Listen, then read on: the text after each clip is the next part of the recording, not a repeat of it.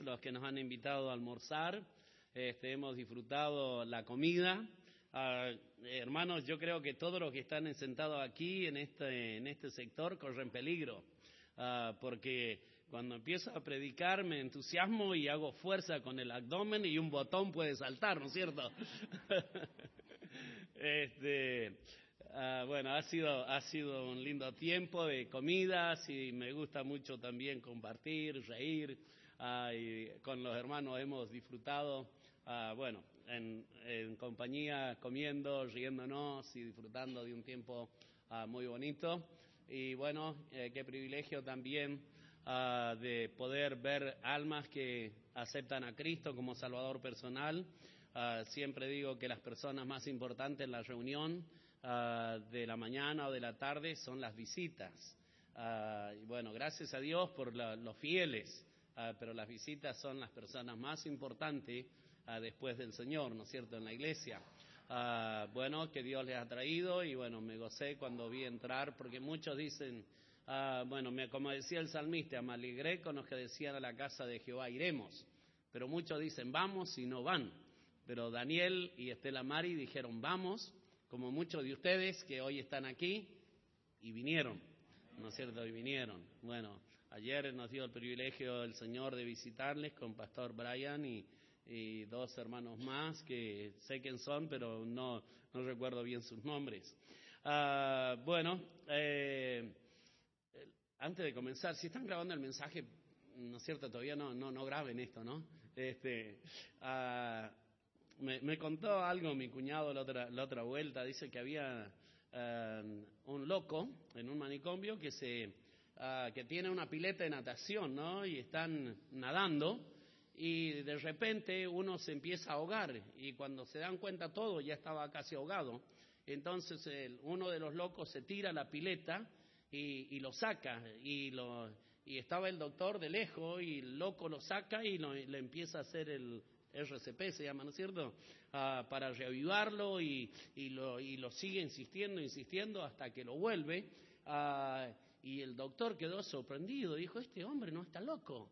Dice, esto es lo que haría yo y cualquier otra, otra persona común. Dice, salvar la vida de otro. Entonces, al otro día lo llama al, al, al consultorio y le dice, miren, lo que vimos ayer fue sorprendente de su recuperación usted está recuperado, usted está perfecto. Eso que hizo ayer de, de, salvarlo en primer lugar y después hacerle el RCP, lo haría cualquier persona consciente, cabal. Entonces dice, uh, yo tengo dos noticias que darle ahora. Una es que usted va a quedar de alta, porque usted es una persona sana, normal. Y, ajá, bien, qué lindo. Dice, ¿y cuál es la otra? La otra, que lamentablemente el hombre que usted salvó ayer, esta mañana lo encontramos ahorcado, colgado en su pieza. No, si yo lo colgué para que se secara.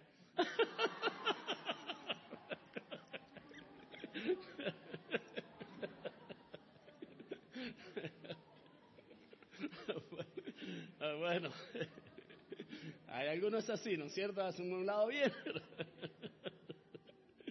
Uh, bueno, vamos a abrir nuestras Biblias, hermanos, con reverencia delante de Dios. En el libro de números, si ponemos un título al mensaje de hoy, hermanos, sería un espíritu diferente. El libro de números, capítulo 14, en el Antiguo Testamento, los que tienen Biblia, búsquenlo, por ahí voy a ir más rápido en algunas, uh, en algunas, mencionando algunas escrituras, pueden anotarlo. Uh, pero les voy a decir la escritura y, yo también lo tengo anotado para no tomar tanto tiempo. Pero estas escrituras, esta porción de las escrituras del capítulo 14, versículo 22, dice la palabra de Dios lo siguiente. Todos los que vieron mi gloria y mis señales que he hecho en Egipto y en el desierto, números 14, 22, y vamos a encontrar el título del mensaje un espíritu diferente en esta porción. Todos los que vieron mi gloria y mis señales que he hecho en, en, Egipto y en el desierto y me han tentado ya diez veces y no han oído mi voz, no verán la tierra en la cual juré a sus padres, no, ninguno de los que me han irritado la verá. Pero a mi siervo Caleb, por cuanto hubo otro en él, otro espíritu, y decidió ir en pos de mí, eh, yo le meteré en la tierra donde entró, y su descendencia la tendrá por posesión. Ahora bien, el, ahora bien, el amalecita y el cananeo habitan en el valle, volveos mañana y salid al desierto camino al mar rojo. Y Jehová habló a Moisés y a Aarón diciendo, y sigue la porción de las escrituras, la leeremos, ah, lo leeremos hasta el final. ¿Hasta cuándo oiréis esta depravada multitud que murmuran contra mí? Las querellas de los hijos de Israel que se quejan, que de mí se quejan. Diles, vivo yo, dice Jehová, que según habéis hablado a mis oídos, así yo haré con vosotros. En este desierto caerán vuestros cuerpos, y todo el número de los que fueron contados de entre vosotros, de veinte años arriba, los cuales han, han murmurado contra mí, vosotros a la verdad no entraréis en la tierra, por la cual alcé mi mano y juré que os haría habitar en ella, exceptuando a Caleb, hijo de Jefone, y Josué, hijo de Nun. Pero a vosotros, a vuestros niños, de los cuales dijiste que seríais por presa, yo los introduciré y ellos conocerán la tierra que vosotros desperdiciaste.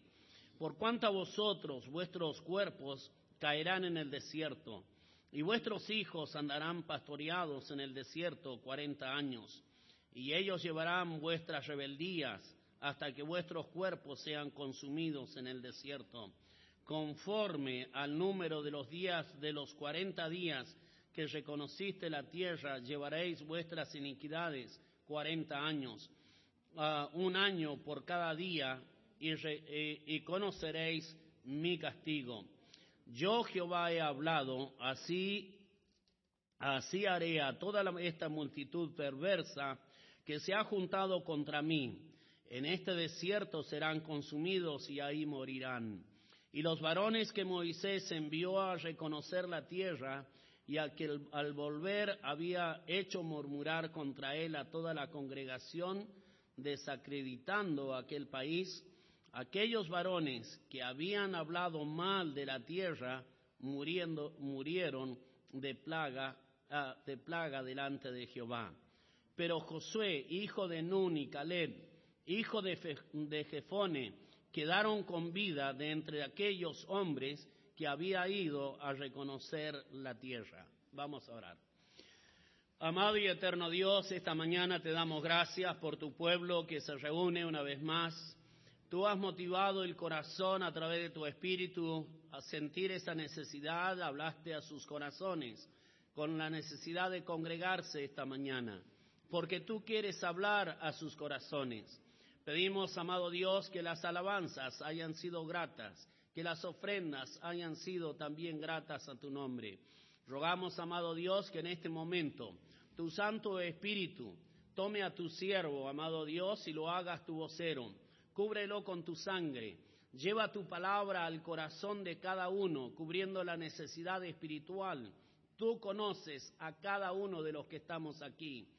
Conoces nuestras batallas y las conoce más que cualquiera, que cualquier persona íntima en nuestro lado, porque tú eres Dios que escudriña los pensamientos y las intenciones del corazón. Pedimos, amado Dios, que hables, que nos digas algo, que hables a nuestras vidas esta mañana. Queremos oír tu voz. Por eso clamamos que el Espíritu Santo, amado Dios, ah, tome tu palabra y la transporte al corazón de cada uno, animando, dando fortaleza, salvación a los que no son salvos.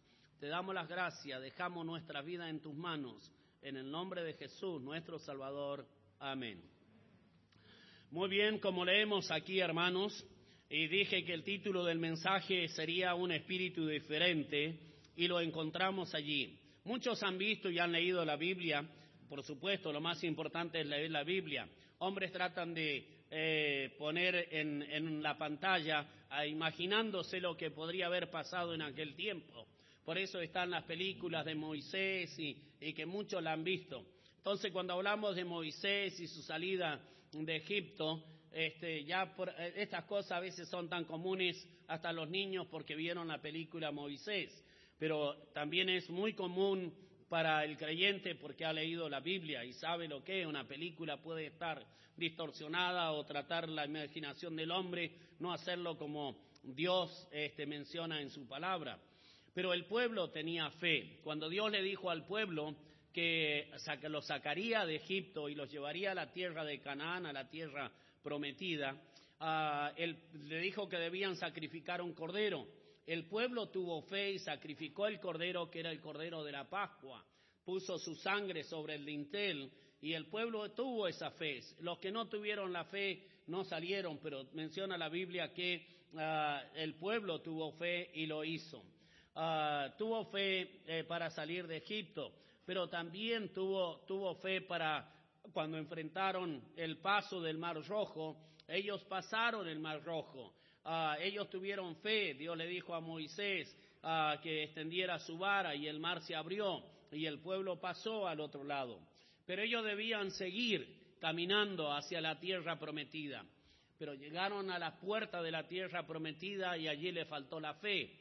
Cuando Dios mandó a doce hombres, diez de cada, eh, uno de cada tribu, eran doce tribus de Israel, y mandó diez de cada uno. Tuvieron cuarenta días estos hombres viendo la tierra la cual iban a poseer. Pero ¿qué sucedió? Dos vinieron, Josué y Caleb. Ellos tuvieron un espíritu diferente ellos eh, fueron eh, por fe animando al pueblo para tomar la tierra, pero ¿qué sucedió allí? La incredulidad no les permitió seguir adelante a muchos. Ah, y ahí es cuando leemos que, que murieron en el desierto, que los niños de aquellos varones, ellos fueron los que entraron a la tierra prometida, pero por la incredulidad de no seguir confiando en Dios, murieron. Dios tuvo que matarlos en el desierto. Hermano, esto nos sirve de evidencia y de examinación cómo estamos en nuestra fe. Ah, hermanos, ah, debemos ir, quizás ha entrado ah, un espíritu de incredulidad muchas veces en la vida. aceptamos a Cristo como Salvador personal, damos los primeros pasos, pero cuando vienen las pruebas para enfrentar otras cosas de la vida, ahí viene un espíritu de incredulidad y comenzamos a dudar de Dios. Vamos a ver el, libro de números un poquito más atrás y vamos a ver evidencias de las cuales ellos se atemorizaron y faltó la fe. Dice el, libro de números capítulo 13, el versículo 26, dice, números 13, 26, anduvieron y, y, vieron a Moisés y a Aarón y a toda la congregación de los hijos de Israel en el desierto de Parán, en Cádiz, y dieron la información, vinieron ya los doce dando la información, eh, y dijeron, y dieron la información a ellos y a toda la congregación y les mostraron los frutos de la tierra. Les contaron diciendo, nosotros llegamos a la tierra a la cual nos enviaste, la que ciertamente fluye leche y miel, y este es el fruto ah, de ella. Traían un racimo de uva colgado entre dos en una vara.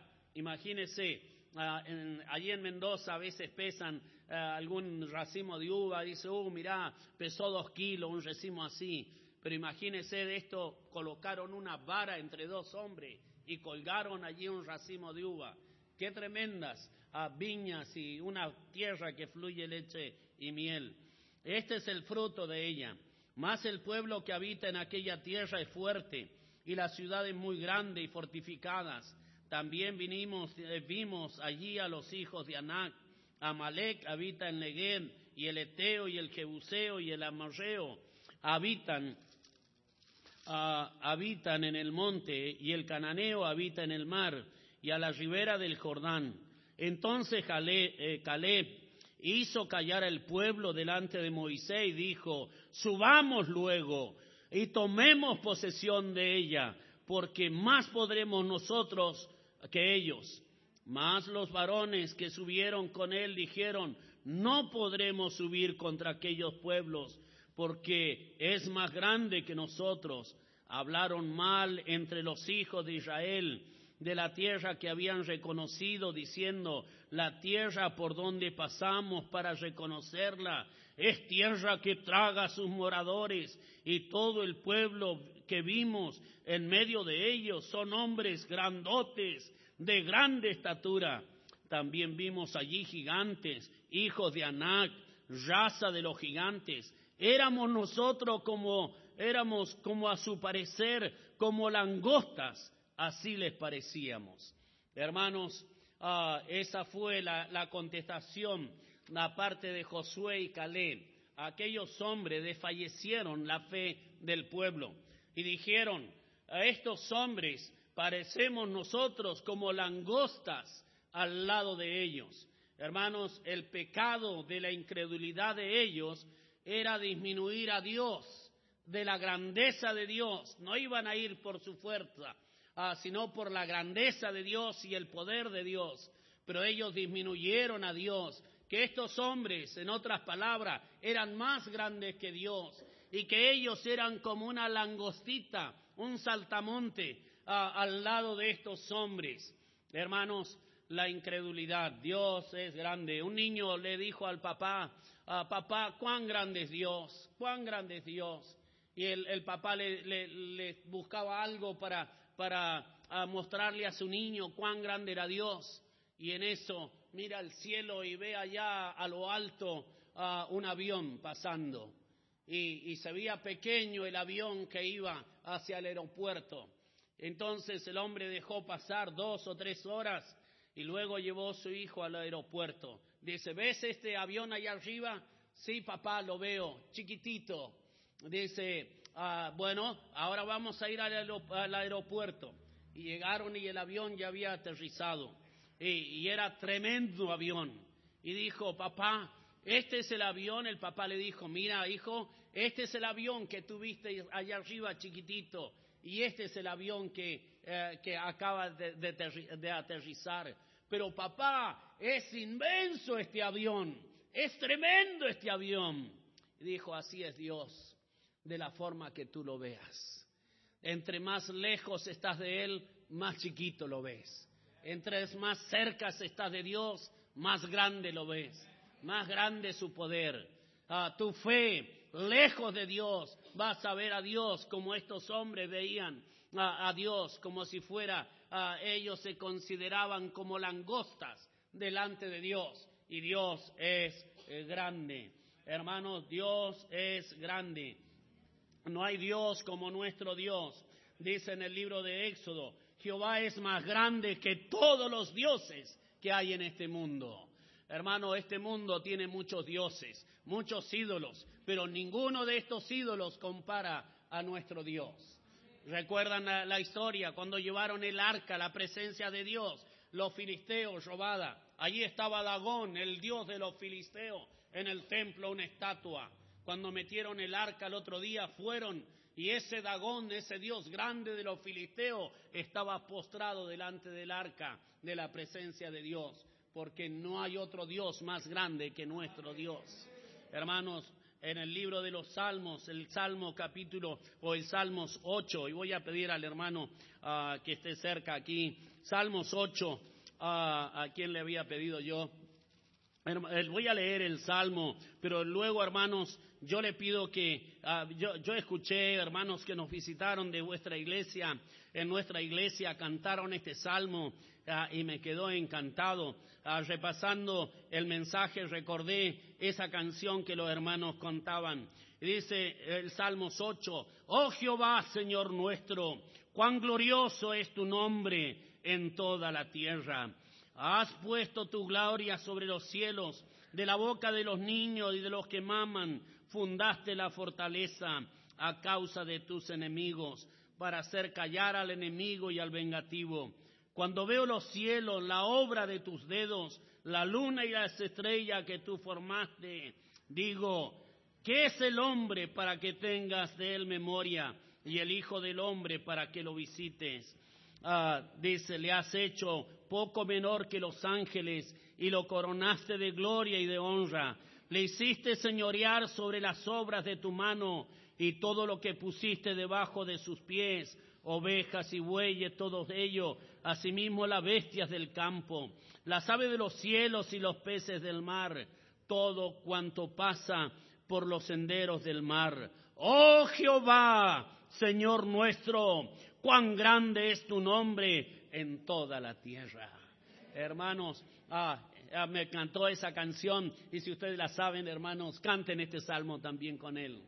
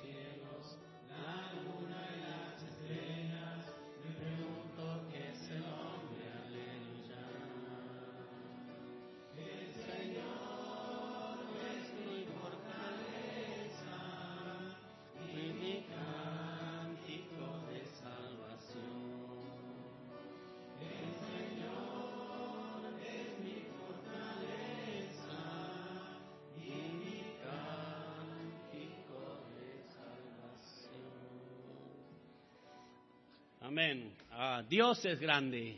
Amén. Hermanos, en el Salmo 77, 13 dice la palabra de Dios, oh Dios, santo es tu camino. Que Dios es grande como nuestro Dios. Tú eres Dios que hace maravilla. Hiciste notorio en los pueblos tu poder. Que Dios es tan grande como nuestro Dios. Hermano, tú, dice, tú eres Dios que hace maravillas. Dios es un Dios que hace cosas sorprendentes porque Él es Dios todopoderoso. Nuestro Dios es grande. Hermano, no hay cosa que para Él sea imposible hacer. No hay nada porque Dios es grande. Dios hace cosas maravillosas, sorprendentes, sorprendentes, que nos sorprenden a nosotros. Dice que llegó un hombre a la casa de un, ah, de un, era un carpintero y llegó a la casa ah, de un hombre ah, y le dijo, estoy buscando trabajo, soy carpintero. Dijo, ah, qué bien, porque aquí en casa tengo muchas cosas que arreglar. Entonces le dijo muchas cosas que debía arreglar. Ahí entre al lado de, su, de su terreno Ah, en un lugar muy bonito de parques, pasaba un canal ah, de agua y al otro lado vivía su hermano. Entonces, ah, con ese hermano habían estado disgustados toda la vida. El carpintero se dijo, bueno, todo es el trabajo que yo le dejo que hacer aquí. Yo voy a salir y cuando vuelva está todo a su disposición y, y bueno, haga todo lo que usted vea que, que va a quedar bonito en la casa y arreglado. Entonces el hombre eh, eh, se puso a trabajar y luego vio ese canal, entonces ah, talló unas maderas en circunferencia ah, y luego otra allí, luego eh, aprovechando ese canal tan bonito que había ahí, hizo un puente ah, para conectar al otro lado. Entonces, cuando llega el, el dueño, dice, ya está todo, todo terminado el trabajo, y entonces mira el puente y él pensó en su hermano disgustados. Dijo él, he estado peleado con mi hermano por años y mi hermano, dice, ha sido más bueno que yo. Dice, mi hermano ha visto el carpintero y le ha hecho hacer ese puente para que restablecer o para que haya unión entre nosotros. Entonces, el, voy a ir a la casa de mi hermano. Y golpea las manos sin, sin eh, eh, mediar ninguna palabra. Él se acercó y lo abrazó al hermano y le dijo gracias. El hermano todo sorprendido por lo que estaba haciendo, pero el hermano también lo abrazó sin emitir ninguna palabra y se abrazaron allí como hermanos. Ah, y, luego el carpintero dijo, ah, bueno, ah, yo creo que el trabajo ya está terminado, me tengo que ir. Dice, no, no, no, yo quiero que usted se quede aquí. No, tengo que ir, seguir haciendo puentes para unir familias, hermanos disgustados y hermanos matrimonios que están rotos. Tengo que seguir haciendo puentes de unidad. Hermanos, nuestro Dios hace cosas sorprendentes. Usted, Dios sabe todo, pero del momento que uno acepta a Jesús como Salvador personal, hermano, como dijo hace rato el testimonio del hermano, Dios cambia las cosas. Dios transforma cualquier situación de familia, cualquier Dios, dice nuestro Dios, es grande, hacedor de maravillas. No hay Dios, no hay cosa que nuestro Dios no pueda hacer. Si usted está esta mañana aquí en la casa de Dios, quizás con problemas matrimoniales, problemas con su familia, problemas de, eh, disgusto con, con hermanos o hermanas, si hay pleitos y peleas, el único que puede cambiar pensamientos y unir es nuestro Dios, porque Él es grande. Él puede humillar, Él puede transformar, hermanos, y nuestro Dios es grande, debe saberlo. Nuestro Dios es poderoso. En el libro de Isaías, capítulo 40, Isaías, capítulo 40. Ah, ellos dijeron, ah, nosotros somos como langostas. Ah, ¿Qué puede hacer Dios con ellos, grandotes? hermanos, la incredulidad eh, piensa que los problemas de la vida son más grandes que nuestro Dios pero nuestro Dios es más grande que cualquier problema de la vida. Dios dice en Isaías 40, 39 eh, ah, o 40, 26, dice la palabra, levantad en alto vuestros ojos ah, y mirad, ¿quién creó estas cosas? Él saca y cuenta el ejército y toda la llama por su nombre. Ninguna falta es tan grande, eh, ni, ninguna faltará eh, faltará. Tan grande es su fuerza y su poder y su dominio. Pues dice, oh Jehová, hablas tú a Israel, mi camino está escondido de Jehová y mi Dios pasó mi juicio. No has sabido, no has oído que el Dios eterno es Jehová, el cual creó los confines de la tierra, no desfallece, ni se fatiga con cansancio, y su entendimiento no hay quien lo alcance. Él da fuerza al cansado, multiplica las fuerzas del que no tiene ninguna. Los muchachos se fatigan, se cansan, los jóvenes flaquean y caen, pero los que esperan en Jehová tendrán nuevas fuerzas, levantarán alas como las águilas, correrán y no se cansarán, caminarán y no se fatigarán. Nuestro Dios es grande, y Él da esfuerzo al cansado. Hermanos, los problemas de la vida llegan a un cansancio, pero no físico, sino espiritual. Hay mucha gente que ya está cansada de soportar la agresión, de soportar las cosas adversas. Y a veces decimos, Dios, ¿hasta cuándo? No aguanto más, no aguanto más. Y Dios dice, Él da esfuerzo al cansado. Y hermanos, nuestro Dios es la fuerza espiritual que necesitamos y viene de nuestro Dios. Para seguir adelante, en el mundo tendréis aflicción, pero confía, yo he vencido, dice el Señor. Yo he vencido a las tribulaciones. Él da esfuerzo al cansado. Dice, multiplica las fuerzas del que no tiene ninguno.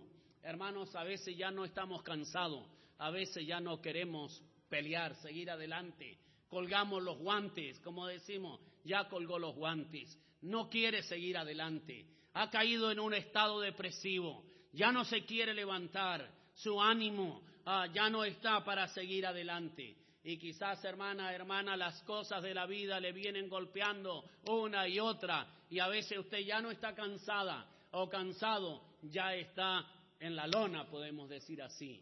Ah, pero, hermanos, Dios dice, Él da fuerza al cansado, multiplica las fuerzas del que no tiene ninguna. porque nuestro Dios es todopoderoso. Él no se cansa, Él no se fatiga con cansancio, dice la palabra de Dios.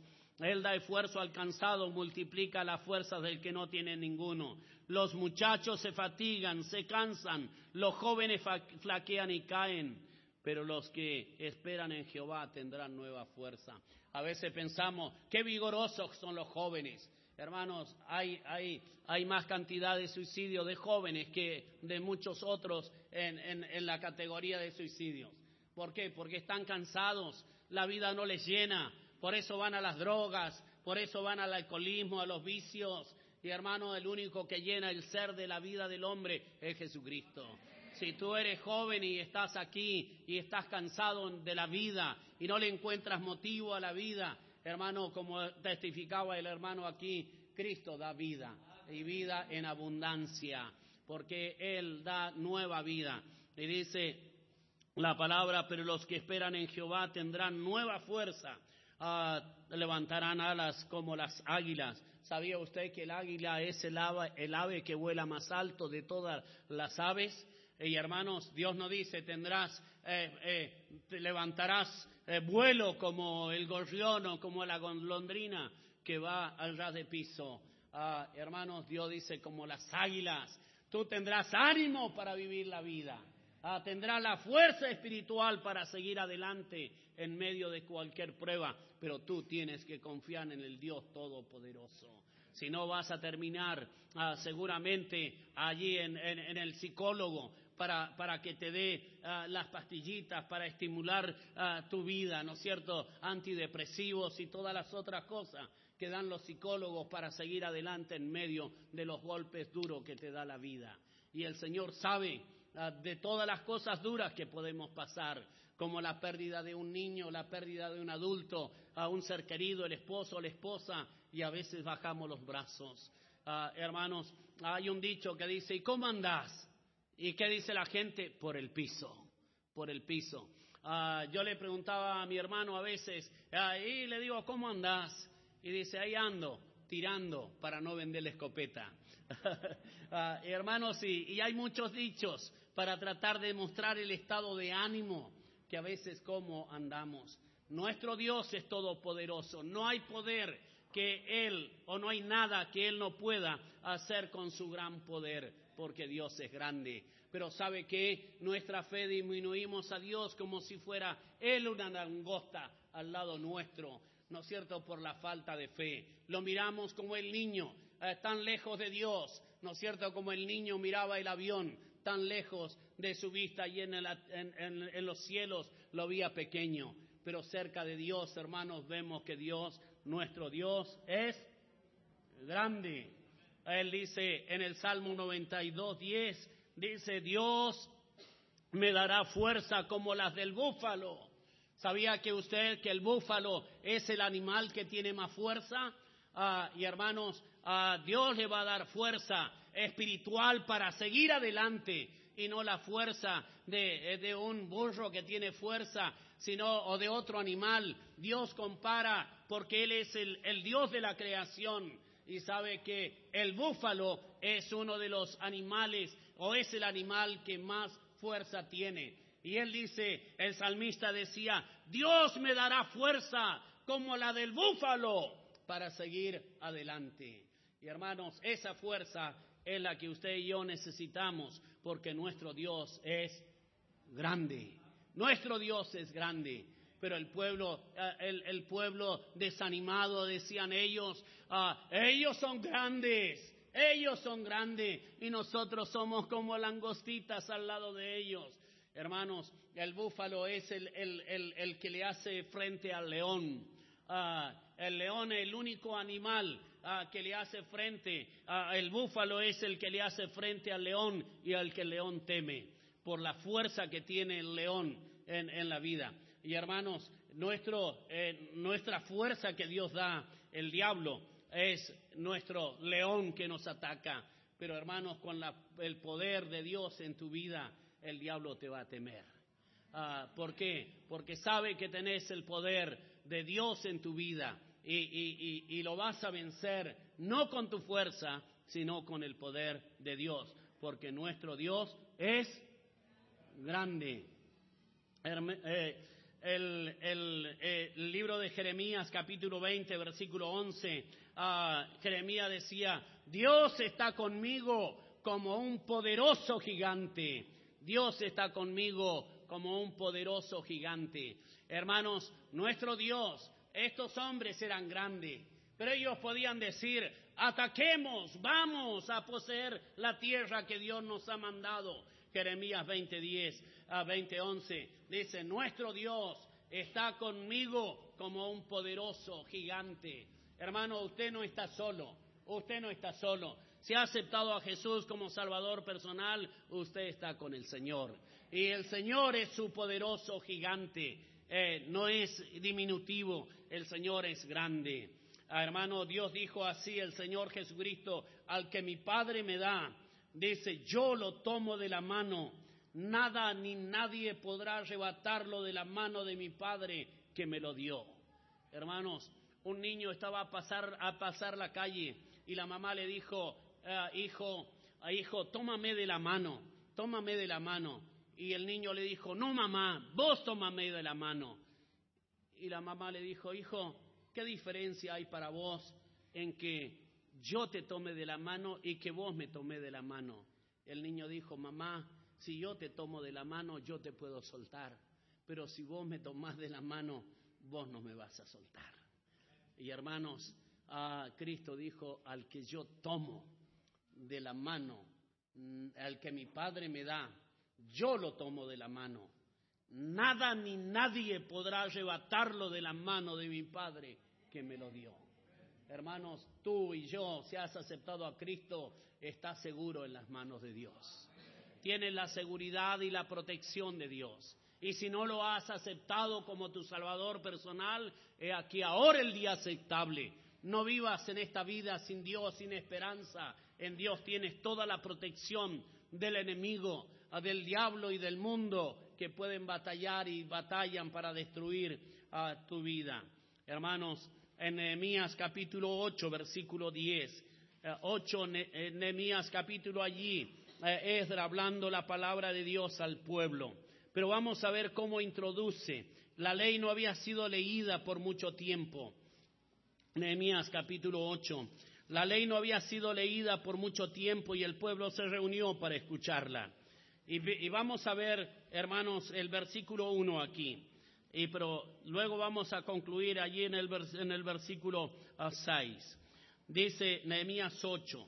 Ah, y se juntó todo el pueblo como un solo hombre en la plaza que está delante de las puertas de las aguas. Y dijeron a Esdra y al escriba que trajese el libro de la ley de Moisés, el cual Jehová, Jehová había dado a Israel. Y el sacerdote Esdra trajo la ley delante de la congregación, así de hombres como de mujeres, y todos los que podían entender el primer día del mes. Leyó el libro delante de la plaza que está delante de las puertas de las aguas desde el alba hasta el mediodía, en presencia de hombres y mujeres y de todos los que podían entender, y los oídos de todo el pueblo estaban atentos al libro de la ley y el escriba Esdra estaba sobre un púlpito de madera que había hecho para ello, quizás como esto, pero sin esto de vidrio, ¿no es cierto? Y junto a él estaban Matatías, Semanías, Urías, Silcías, Masaías a su mano derecha y a su mano izquierda, Pedaías, Misael, Malquías, Azún, Basbat, Dana, Zacarías y Mesulán. Abrió pues el libro a los ojos de todo el pueblo, porque estaba más alto que todo el pueblo. Cuando abrió todo el pueblo estuvo atento. Bendijo entonces Esdras a Jehová, Dios grande. Y todo el pueblo respondió, amén, amén, Dios es grande. Y todo el pueblo respondió, alzando sus manos y se humillaron y adoraron a Jehová inclinándose a tierra. Hermanos, sí, haga de cuenta aquel día. Yo Esdra, un ejemplo nada más. Yo Esdra, saco el libro de la ley y le digo a todo el pueblo, hombres, mujeres, jóvenes y niños, y yo le digo, Dios es grande. Ilustremos esta. Dios es grande. Y el pueblo, así como diciendo, ¡Gol! ¿No es cierto? De boca. Pero no dijeron, ah, no dijeron, perdón, los ah, pero no dijeron eso. Ah, dijeron, Dios es grande, dijo eh, eh, eh, Ezra. Y el pueblo respondió levantando las manos y, sacando toda la fuerza que había. Dijo, amén, amén, Dios es grande. Y todo el pueblo respondió, Ah, hermanos, a ver, haga como el pueblo hizo allí. Yo digo, yo soy Ezra, ¿no es cierto? Y ustedes van a responder. Ah, dice levantando las manos. Hermanos, a, veces esas son las cosas preciosas que nos quitan los carismáticos levantar las manos. Ahí en, en, Timoteo dice, los hombres levanten manos santas a Dios. Y a veces levantar las manos, hermanos, ah, parecía esos de los sensacionalistas que levantan las manos por cualquier cosa.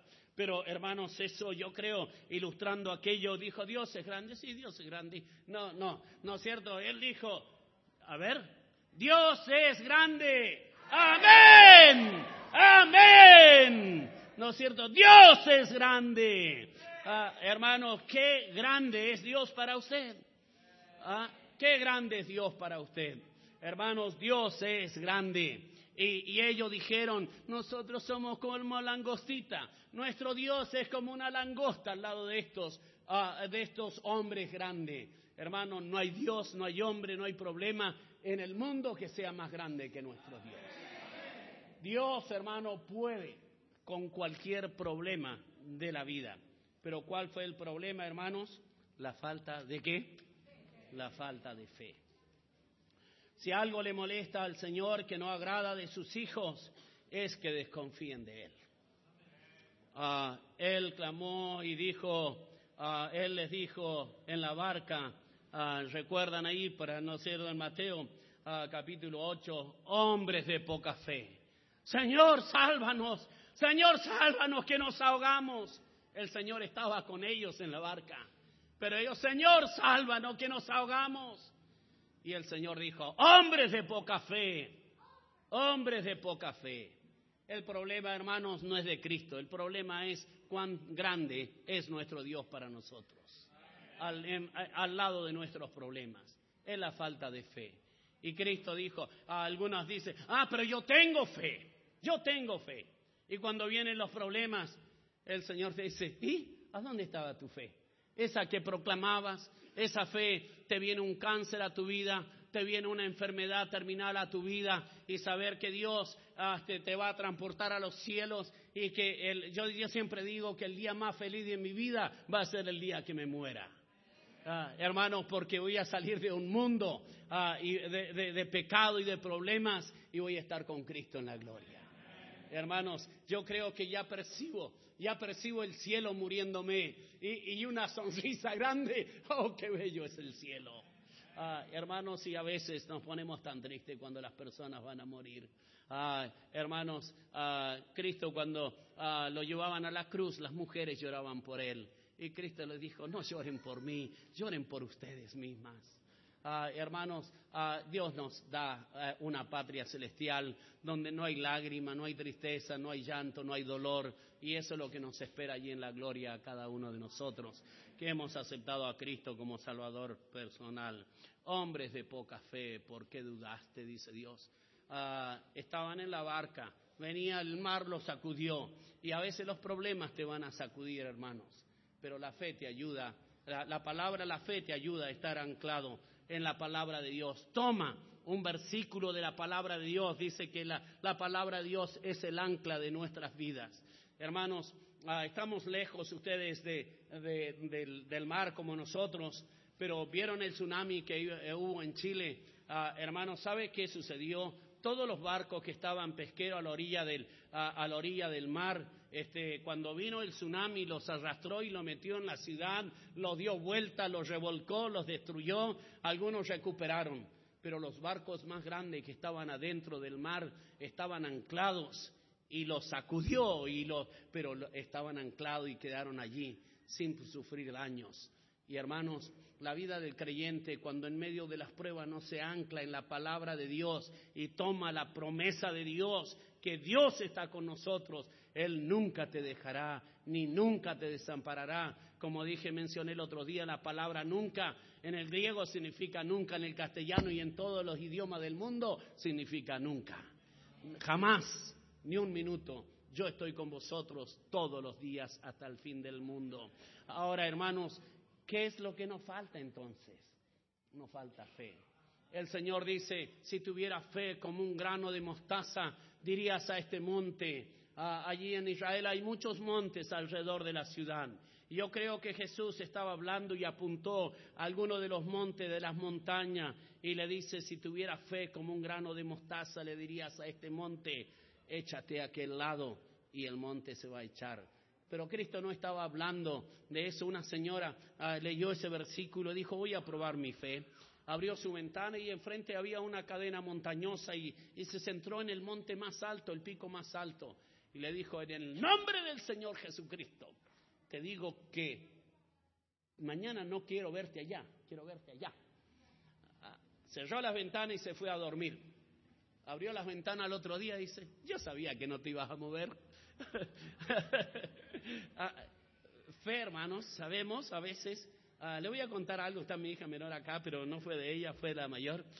se enfermó un perrito que teníamos, una mascotita. y dice, papi, ¿por qué no oramos por el perrito? Entonces, bueno, agarramos, nos reunimos alrededor del, perrito, le pusimos las manos con aceite, ungiéndolo con aceite.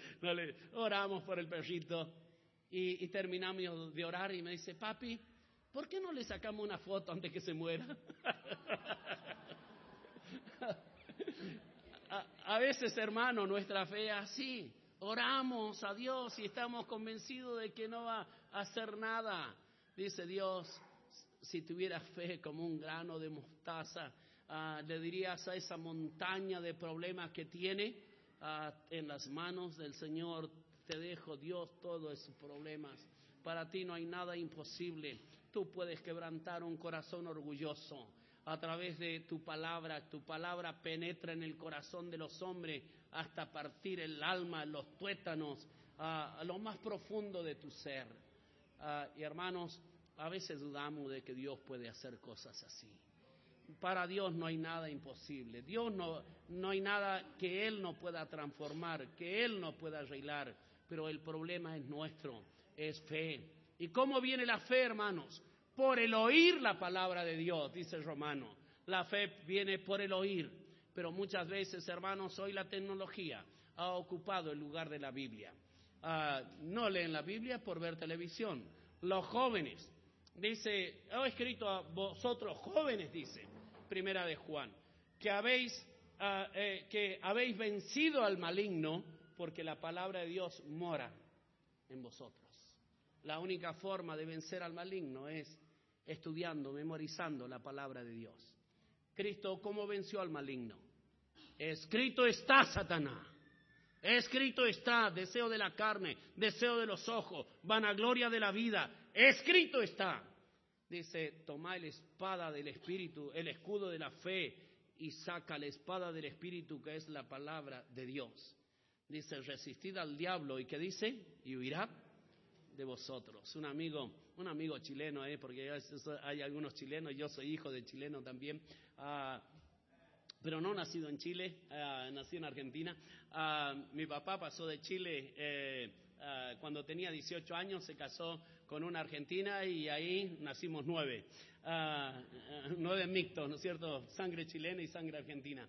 Ah, y él me contaba, ¿sabe? Él era incrédulo, pero veía a la suegra, dice, mi suegra no sé si está, dice, ¿sabe estar lavando los platos? Y vaya a saber lo que le pasa por la, por la mente a la suegra, que de repente se pone en posición de, de ataque, ¿no? Como si agarrar el escudo, ¿no? Y, y, Toma, Satanás, toma, Y hace como si fuera una pelea. Ah, y, Dios usando, Pablo usando ah, la vestimenta de los soldados romanos, dice, toma el escudo de la fe. ¿No es cierto? Que podáis apagar todos los dardos que el maligno te manda. ¿no es cierto? Atajarlos por la fe, pero atacarlo al diablo también. ¿Cómo? Saca la palabra de Dios, la espada del Espíritu es la palabra de Dios.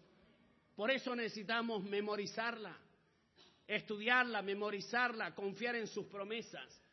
Resistid al diablo y huirá de vosotros. Y Cristo lo hizo. Hermanos, cuando el diablo vino a atacar a Jesús, por los deseos de los ojos, los deseos de la carne, van a gloria de la vida, Cristo le dijo, escrito está Satanás. Y le recitó versículos de la Biblia. No, dice, escrito está Satanás en Mateo 5:28. Eh, no, ¿no es cierto? Le dijo la palabra de Dios. No importa dónde lo dice, pero memorice la palabra de Dios. Hermano, la fe viene por el oír, el oír la palabra de Dios.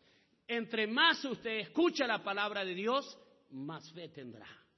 Más cerca de nuestro Dios estaremos. Más hora, más estamos cerca de nuestro Dios.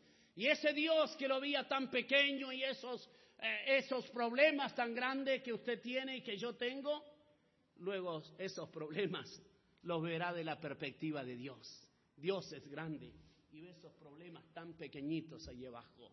Los problemas serán como langostas. Ahora, hermanos, los hombres se consideran como langostas al lado de los problemas. ¿Por qué? Porque consideran que Dios es tan pequeño. Los problemas le superan. Y hermanos, no hay problema que pueda superarle a Dios. Y usted debe poner su fe en Él porque para Él no hay nada imposible. Pero gracias a Dios, hermanos, estos hombres hicieron de fallecer la fe del pueblo. Dijeron, no, pero nuestro Dios.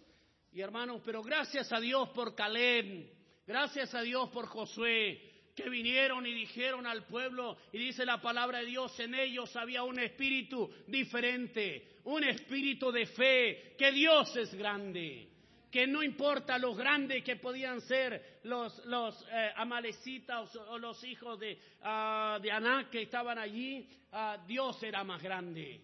Y dijeron, vamos y tomemos a nuestro y tomemos al pueblo, porque nuestro Dios es grande. Nuestro Dios es más grande que ellos. Y dice, había un espíritu diferente. Y gracias a Dios por los hombres y mujeres de fe que le creen a, Dios y, que animan a otros a confiar en Dios en medio de los problemas. Tener fe en Dios. Vas a salir de esa situación porque Dios es grande.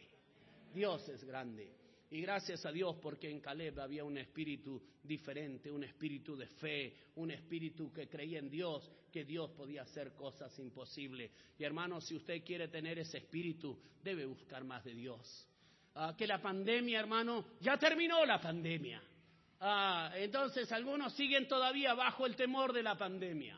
Siga sirviendo a Dios con fuerza, confiando en Él, ¿no es cierto? Tomando las precauciones que se deben tomar, pero confiando en que nuestro Dios es grande. Y, el tiempo que nos queda, hermano, es corto para seguir predicando la palabra de Dios. Cristo ya viene. Cristo viene. y debemos predicar el Evangelio antes que sea demasiado tarde. Si usted no ha aceptado a Cristo en esta mañana, he aquí ahora el día aceptable, he aquí ahora el día de salvación. Cristo le ama tanto que murió en la cruz del Calvario para salvarle. Él dijo, yo estoy a la puerta del corazón del hombre y llamo. Si oyes mi voz y abres la puerta, entraré a Él, cenaré con Él y Él conmigo. Hermanos, ah, si usted no ha aceptado a Cristo, hoy aquí es el día aceptable acepte a Cristo como su Salvador personal y tenga la seguridad de ir al cielo. Y creyentes, ¿cómo anda su fe? ¿Cómo anda su fe? ¿A dónde está Fernandito? Fernando. ¿Fernando está acá? Fernando, ¿puedes ponerte de pie, Fernando? Algunos no te conocen, pero puedes venir un poquito más adelante. Sí. Dice, la fe es la, la certeza de lo que se espera, convicción de lo que no se ve. ¿Cuántos creerán que Fernández, si ustedes van a, Fernando, le puede dar 200 pesos?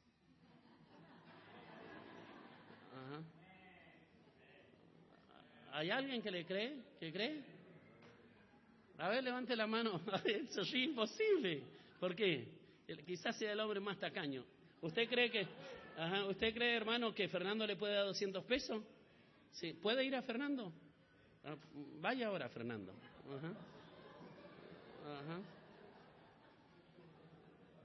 El, el, el, el, único, ahí va Fernando. Ajá. Fernando, saque los 200 pesos y dele al, al hermano. Ajá. Ahí está. ¿Vieron? Ustedes se perdieron 200 pesos por no creerle. ¿Ah? Ahora, ¿cuántos pueden creer que Fernando le puede dar mil pesos? Imposible. Hermanos, ahí se ganó, para una Coca-Cola le alcanza, hermano. Pero, eh, eh, eh, pero por la fe, ¿no es cierto? Bueno, él tuvo fe que, que de alguien podía sacarle, de un imposible podía dar algo. Bueno, Dios no es Dios de los imposibles, hermanos. Dios quiere que confiemos en Él y Él quiere que le pidamos y dejemos todos nuestros problemas en sus manos. No disminuya a Dios como si Dios fuera una langosta y los problemas fueran como gigantes. Hermanos, Dios es grande. Voy a pedir que inclinemos los rostros, con los rostros inclinados, reverencia delante de Dios. Esta mañana, hermano, hermana, con toda reverencia y respeto por lo que Cristo hizo en la cruz del Calvario por nosotros los pecadores. Yo sé que usted cree, por eso está aquí esta mañana. Si no, no estuviera aquí, hermanos, si no algo de fe no hubiera Dios creado en su alma, en su corazón, porque por gracia soy salvo por medio de la fe y esto no de vosotros, es un regalo de Dios y no por obras para que nadie se gloríe. Es un regalo de Dios la salvación y la fe salvadora. No menosprecie ese regalo de Dios, esa fe que usted tiene. Quizás no tenga mucha fe, pero tiene fe que Jesucristo murió por usted, por sus pecados, que Él fue sepultado y resucitó y hoy vive, y quiere que viva en su corazón. Y Él dijo, yo estoy llamando a la puerta del corazón del hombre. Si oyes mi voz y abres la puerta, entraré a Él. Y Él dice, venid a mí todos los que estáis cargados de problemas y yo os haré descansar. Él habla del descanso, de la paz en medio de tantas cargas de problemas. Cristo quiere darle el descanso, pero más que todo quiere darle la seguridad de la vida eterna, porque Él murió por sus pecados. Murió, fue sepultado, resucitó y hoy vive.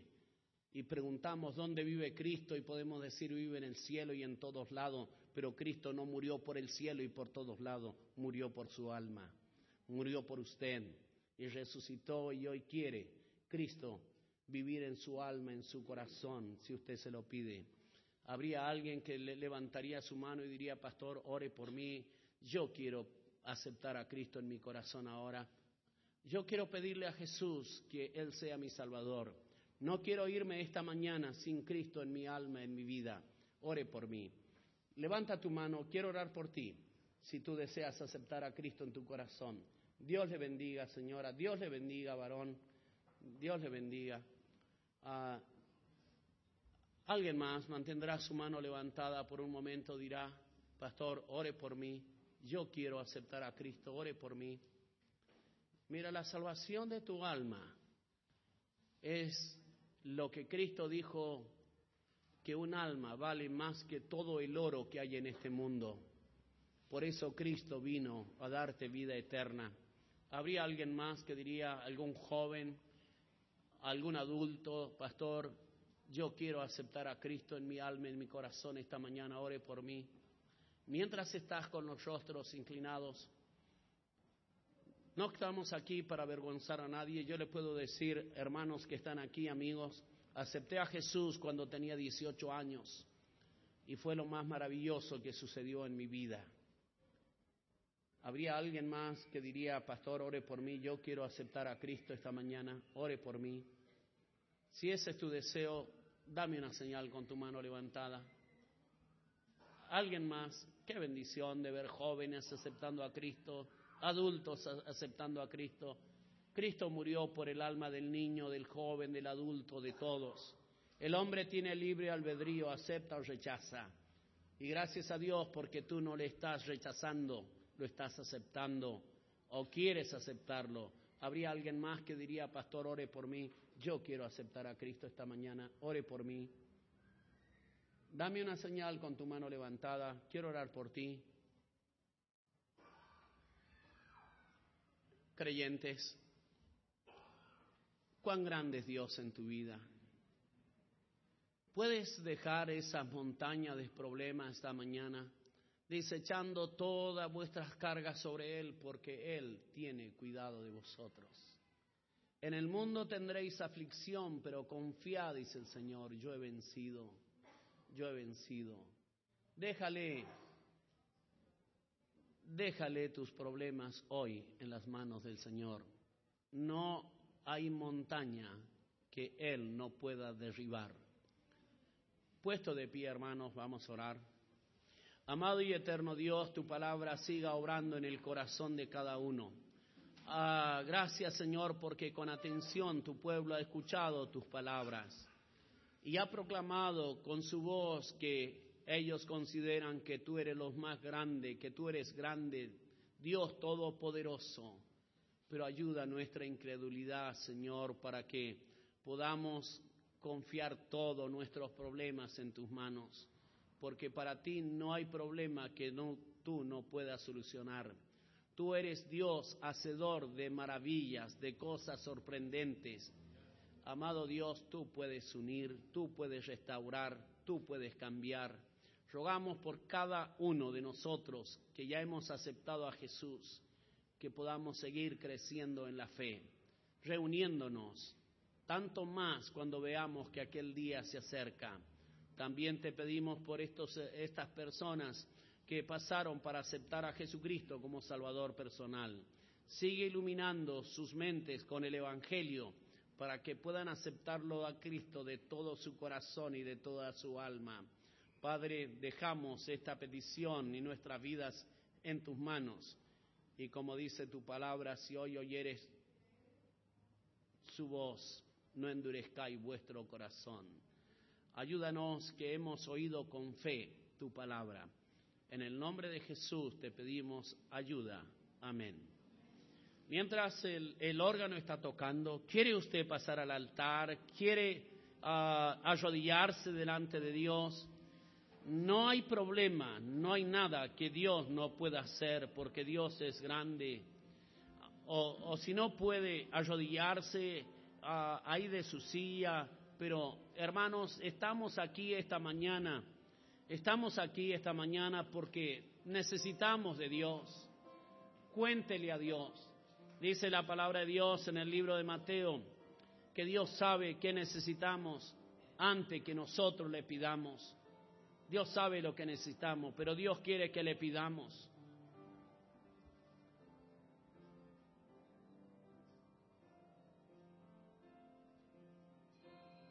Hable con Dios esta mañana, hable con Dios.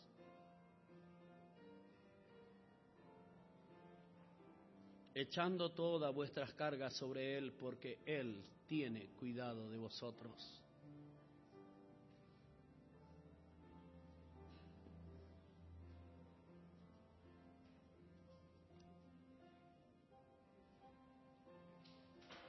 Cuán grande es nuestro Dios de tan cerca estamos de Él, es como lo veamos, Dios chiquito al lado de nuestros problemas. Pero Dios sigue siendo igual, Dios sigue siendo grande. Lo que nos falta es fe. Por eso necesitamos congregarnos más. Y les exhorto en el día de hoy, hermanos, no voy a predicar el mismo mensaje, pero a congregarse, a escuchar más la palabra,